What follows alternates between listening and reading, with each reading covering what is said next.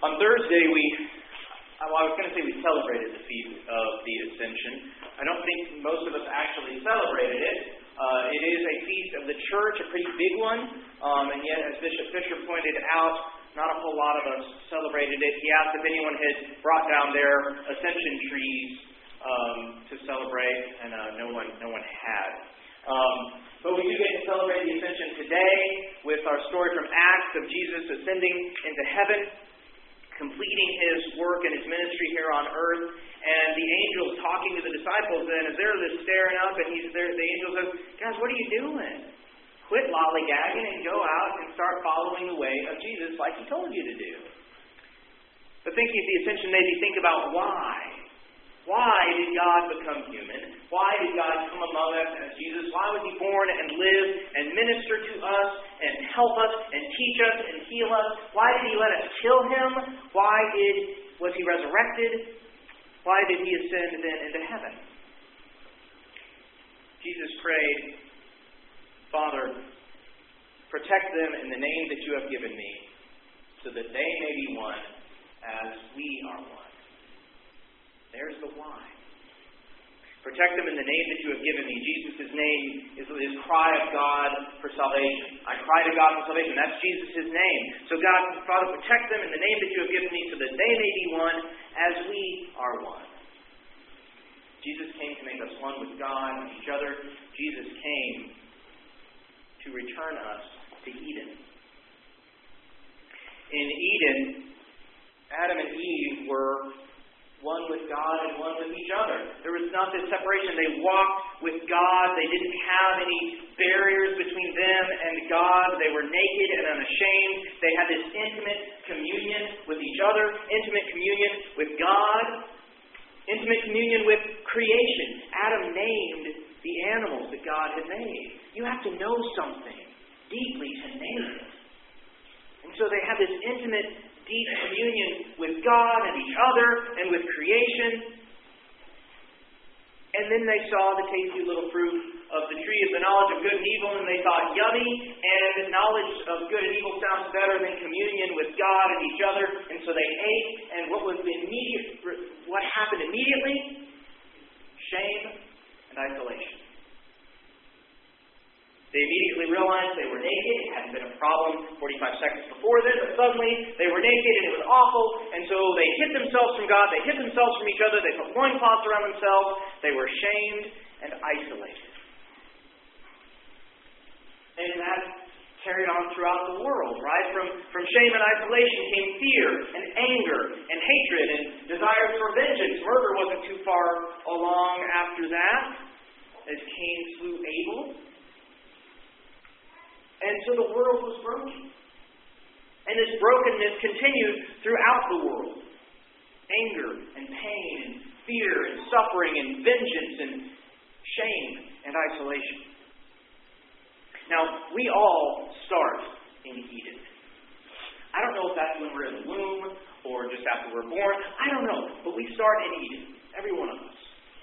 And we are born and we are good. And we are innocent. And we are wonderful and beloved. And over time, we get broken by the broken world. Anger and fear happen to us, and we learn anger and fear. We learn shame. We learn isolation.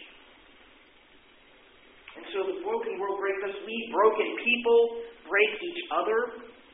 Sometimes we're trying to, often we're not. But a broken person trying to help another person probably going to break them a little bit in that process. Because we're broken. And so we end up breaking each other in the world. We in the world, we end up hurting each other in this process. Now, Jesus, just before the, the prayer that we heard him pray in our reading today, Jesus said, I have conquered the world. Last I remember, the world killed Jesus. So conquering meant something different. Jesus was not broken by the world. Jesus did not succumb to the shame, the isolation, and the fear and the anger that the broken world would have put upon him. On the cross, what did Jesus pray? A prayer of love. forgive them. Not a prayer of isolation or anger. Jesus prayed as he was being killed a prayer of love. So Jesus conquered the world because he remained unbroken by the world. And then he prays in this prayer that we heard today. He says, Father, I do not pray for the world, but for those whom you have given me. I figure Jesus could have probably said poof or something similar and just kind of fixed it all immediately. To where all of our brokenness, all of our shame, all of our hurt was just gone. And we were just instantly healed of all of that. He probably could have. But he didn't. He didn't pray for the world. He didn't just say poof and let it all go away. There's something in us that needs to strive, that needs to work, that needs to follow in a way that leads to life, not just say, poof, there you go. What, we know what happens with children when they never uh, strive for anything, they never work for anything, they're just given everything and given everything, and they're spoiled, and they don't become worthless, but close. There's something in us, maybe something in our God made image, image of God in which we're made. I think I just committed heresy. All right. The image of God in which we are made, that we need to strive. And we partner with God and live out our lives with God, not just be told, poof, you're all better. So Jesus didn't pray for the world. He prayed for his disciples that they would follow him and be made one with God in so doing. So he tells us, follow him, follow in my way. And sometimes we do, and then sometimes we say, oh, I'm going to go over here instead. Because your way, Jesus, that requires discipline. That requires effort and work. And there's things that I really, I'm not going to be able to do if I'm going to follow in your way, Jesus, and I still want to do them. So I'm going to walk over here instead, and I'm just going to doubt. I'll poke your way, I'll step a toe here and there but I don't really want to follow in your way. But I do like this whole make me one with God and each other, heal me, restore me. But I don't really want to walk in your way. It doesn't work. Flat out doesn't work. Because we can't live in a way that brings harm to ourselves and harm to others and be made one with God. We follow in Jesus' way, and Jesus' prayer is that we will be one with God and one with each other. And as we follow in Jesus' way, we also veer off the path. We promise that we will in our baptisms. That's a promise that we make. And when we fall into sin, we will repent. I promise you, Lord, I will mess up, we say in our baptisms. And then when we do and we realize that, well, then we try to get our course back on to Jesus' way. And then we ask Jesus to help us and heal us as we go. Jesus' way, because then when we do that, right, we don't end up having shame about that. We might have guilt when we harm other people, when we harm ourselves, when we go radically far of departure from Jesus' way. We can have guilt.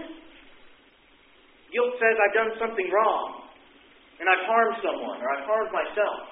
And I feel badly so that I might try to fix that and try, to try to help resolve and restore what I broke. Guilt's good when it leads us to try to restore what was broken, but we don't have shame.